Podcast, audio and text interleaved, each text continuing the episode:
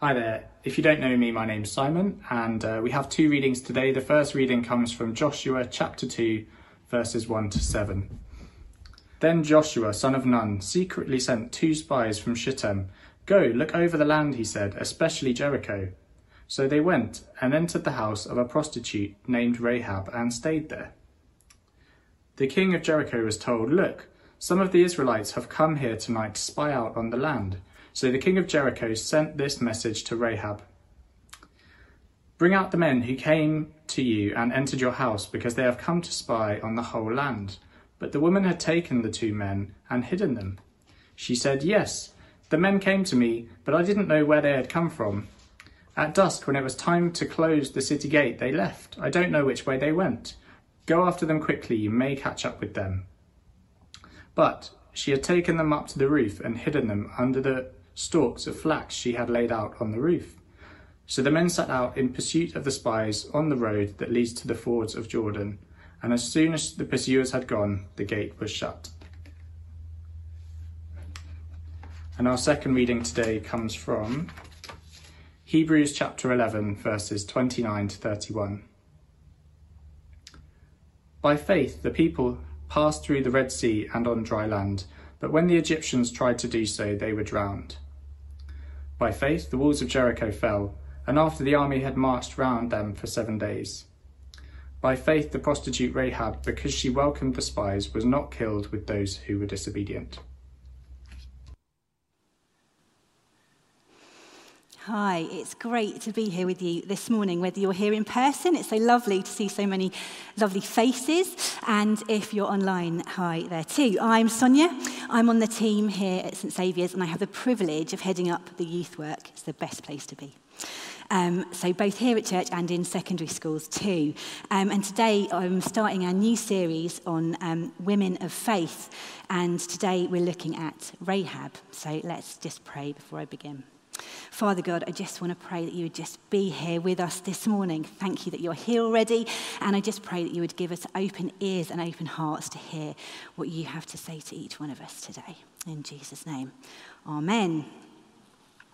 So, I'm so excited to be starting this series on women of faith. There are so many women in the Bible who have done such amazing things, and it's wonderful to be able to share the story of Rahab with you. Uh, so, a bit of background to start with. Uh, Moses had led the Israelites out of Egypt, and at the start of the book of Joshua in the Old Testament, we hear that Moses has died and Joshua becomes the new leader. The Israelites had been wandering in the wilderness for 40 years and were about to enter the land that God had promised them. But first, they had to conquer different cities in order to get that land. God told Joshua numerous times to be strong and courageous. Joshua had big shoes to fill uh, following Moses' leadership. And in Joshua 1, verse 9, it says, Have I not commanded you? Be strong and courageous. Do not be afraid. Do not be discouraged, for the Lord your God will be with you wherever you go. I love this verse, it's one of my favourites. It shows how much God loved Joshua, how God was with him wherever he went and whatever he was doing. And that's the same for us. God's with us whatever we're doing and wherever we are. Don't be afraid, God says. Don't worry. I'm here with you. I can help you wherever you are. So here we have Joshua, the new leader. God has told them, him that he is with him and helping him to lead the Israelites. Now, the Israelites had been wandering in the wilderness for so long, other people were in the land that should be theirs. God was going to help the Israelites conquer these cities, and the city they were starting with was Jericho. At the start of Joshua chapter 2, we see Joshua deciding to send some spies to check out this city, a town with high city walls and would be very hard to overthrow. It was a very fortified city. The walls were very high, and from outside, inside the city, from the enclosed walls, you could see from a distance what was going on outside, which gave them much protection. Joshua was wise to send in spies to check everything out and see what, what the people of Jericho thought and to see what was going on. Enter Rahab.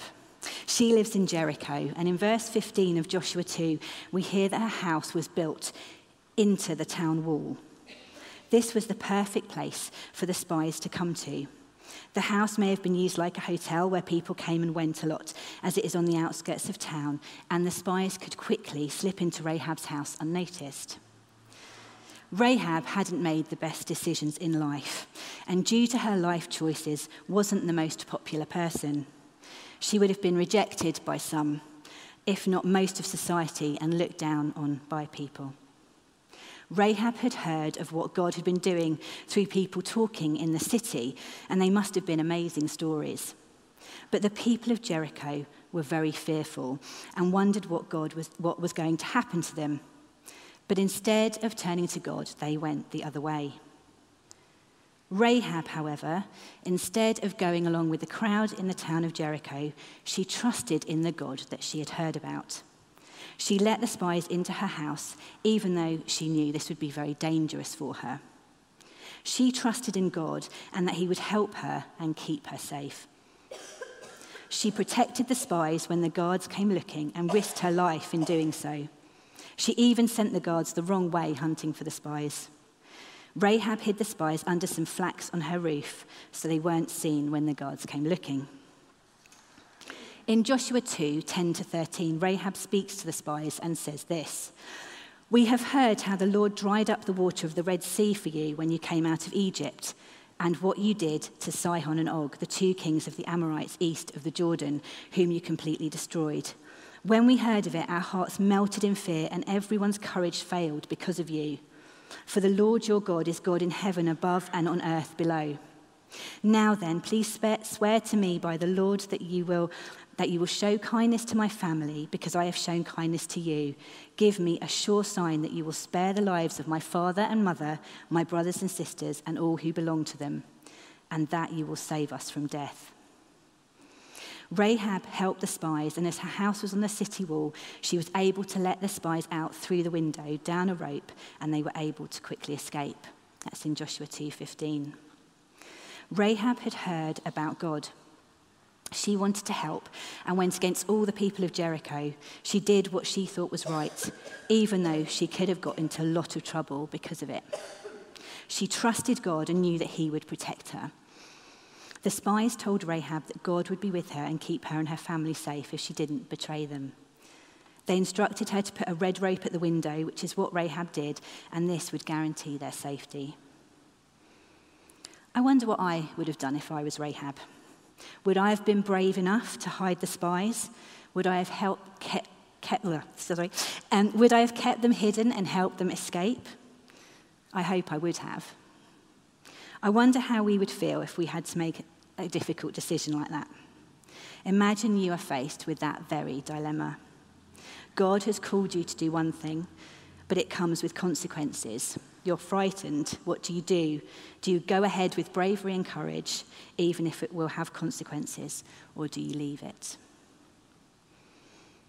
Just think for a moment. If Rahab hadn't made the wrong choices in her life, she wouldn't be living in a house on the outskirts of town. She wouldn't have had visitors turning up day and night. If she hadn't been in that position, she wouldn't have been able to help the spies like she did. She would have lived somewhere else which may have not been as accessible. Sometimes, when we make mistakes, God can actually turn it into something good. He sees our heart. Jesus often looked out for those people who society rejected. He made a point of getting to know them and he looked at their hearts. He looked at their faith, not what society thought of them. In John 14 27, Jesus says, Peace I leave with you, my peace I give you. I do not give you as the world gives. Do not let your hearts be troubled, and do not be afraid. Have you made wrong choices in your life? I know I have. Do you think that God won't be able to use you because of something in your past? Actually, if you trust God, He can use you mightily. God can use your past situation and mend you and help you to mend others. God has good plans for us. In Romans 8:28 it says, "And we know that in all things God works for the good of those who love him, who have been called according to his purpose." In the book of Matthew, in the first chapter, Matthew is giving a record of Jesus' ancestors. And we read this in chapter 1, verse 5 and 6. Salmon, the father of Boaz, whose mother was Rahab, Boaz, the father of Obed, whose mother was Ruth, Obed, the father of Jesse, and Jesse, the father of King David. David was the father of Solomon, whose mother had been Uriah's wife. Rahab is actually in the family bloodline of Jesus. She is one of Jesus' ancestors. How awesome is that? A woman with a past that wasn't perfect, but a faith that saved her life in order to be in the bloodline of Christ. God can do mighty things through anyone. It doesn't matter what you or I have done, how we have behaved, God can use us in mighty ways. God can forgive us if we let Him. God can use our circumstances for His good. God used Rahab's bad life decisions into a positive which saved her life. Her faith in a God who she had heard about potentially only in limited ways spoke to her so much that she was willing to risk her life for this new faith. Because of the information the spies received, they were able to give this to Joshua, and he was then able to capture the city with God's help. The people marched around the city walls for six days, and on the seventh, they marched around the city for seven times. And when the ram's horn sounded, the people shouted, and the walls fell. In Joshua 6:23 it says, so the young men who had done the spying went in and brought out Rahab, her father and mother, her brother and sisters, and all who belonged to her. They brought out her entire family and put them in a place outside the camp of Israel. Rahab was saved just as the spies had promised. God had saved her because of her faithfulness and her bravery to trust in God who was powerful and who keeps his promises. In the reading earlier in Hebrews 11, we hear that Rahab listed, was listed in the chapter which in the NIV translation is entitled Faith in Action, and in the NLT is entitled Great Examples of Faith. At the start of that chapter, in verses 1 to 3, it says, Now faith is confidence in what we hope for and assurance about what we do not see. This is what the ancients were commended for. By faith, we understand that the universe was formed at God's command, so that what is seen is not made out of what is visible. In this chapter, we see people named for their faith. It talks about people such as Noah, Abraham, Sarah, Isaac, Jacob, Joseph, Moses, and then Rahab. Verse 31 says, It was by faith that Rahab the prostitute was not destroyed with the people in her city who refused to obey God, for she had given a friendly welcome to the spies. Rahab's faith meant that she was saved. She was someone with a past, someone not everybody wanted to know, an outcast. But God chose her to do a very brave act. We all can be used by God to make a difference. It may be by sharing your faith, sharing a smile, a listening ear, a conversation. We can use what gifts we have and what God has given us to help others and give God the glory if we let Him. We need to understand that whatever life has thrown at us, we can be set free from guilt and pain and know that we can be forgiven. I have a book that was kindly given to me by the youth and team when we went to Soul Survivor a couple of years ago called Find Rest by Shaunti Feldhahn. And it's a daily um, reading book. And in it, there's one of um, the readings that says, um, is entitled Shine Where You Are. And I think it's appropriate to read um, this today as we close and reflect. Back in the 5th century, a girl named Bridget went to visit a clan chief on his deathbed. He was incoherent and wildly inconsolable. Bridget probably felt a bit helpless to do much for him, so she settled at his bedside simply to be there with him. As she sat, Bridget gathered up a few of the rushes that covered the dirt floor in the room and began weaving across. The man watched her, and soon he quietened down enough to start asking questions about what she was doing. He asked what the cross of Christ signified, it is said that Bridget was able to explain the love of Jesus to the man, and he was baptized on his deathbed. Shaunti goes on to say, The cross wasn't fancy, and neither is this story. It involves a woman revealing Christ in this simple act of being where God called her and using the resources around her. She literally used what was under her feet to bring Jesus into the room. Rahab used what she had a house on the city walls to hide the spies, and flax on the roof to hide them from the guards. She had courage and bravery, and with a little faith, she used what she had for God's glory. Let's pause for a moment as the band comes up. What do you have? How can God use you in mighty ways? Do you need to have courage to step out in ways you haven't done before? Maybe there are things in your past that are weighing you down and you think that God can't use me because of what I've done. God can use you. God sent Jesus, only son, to die for you and for me so we can be forgiven people. The slate is washed clean.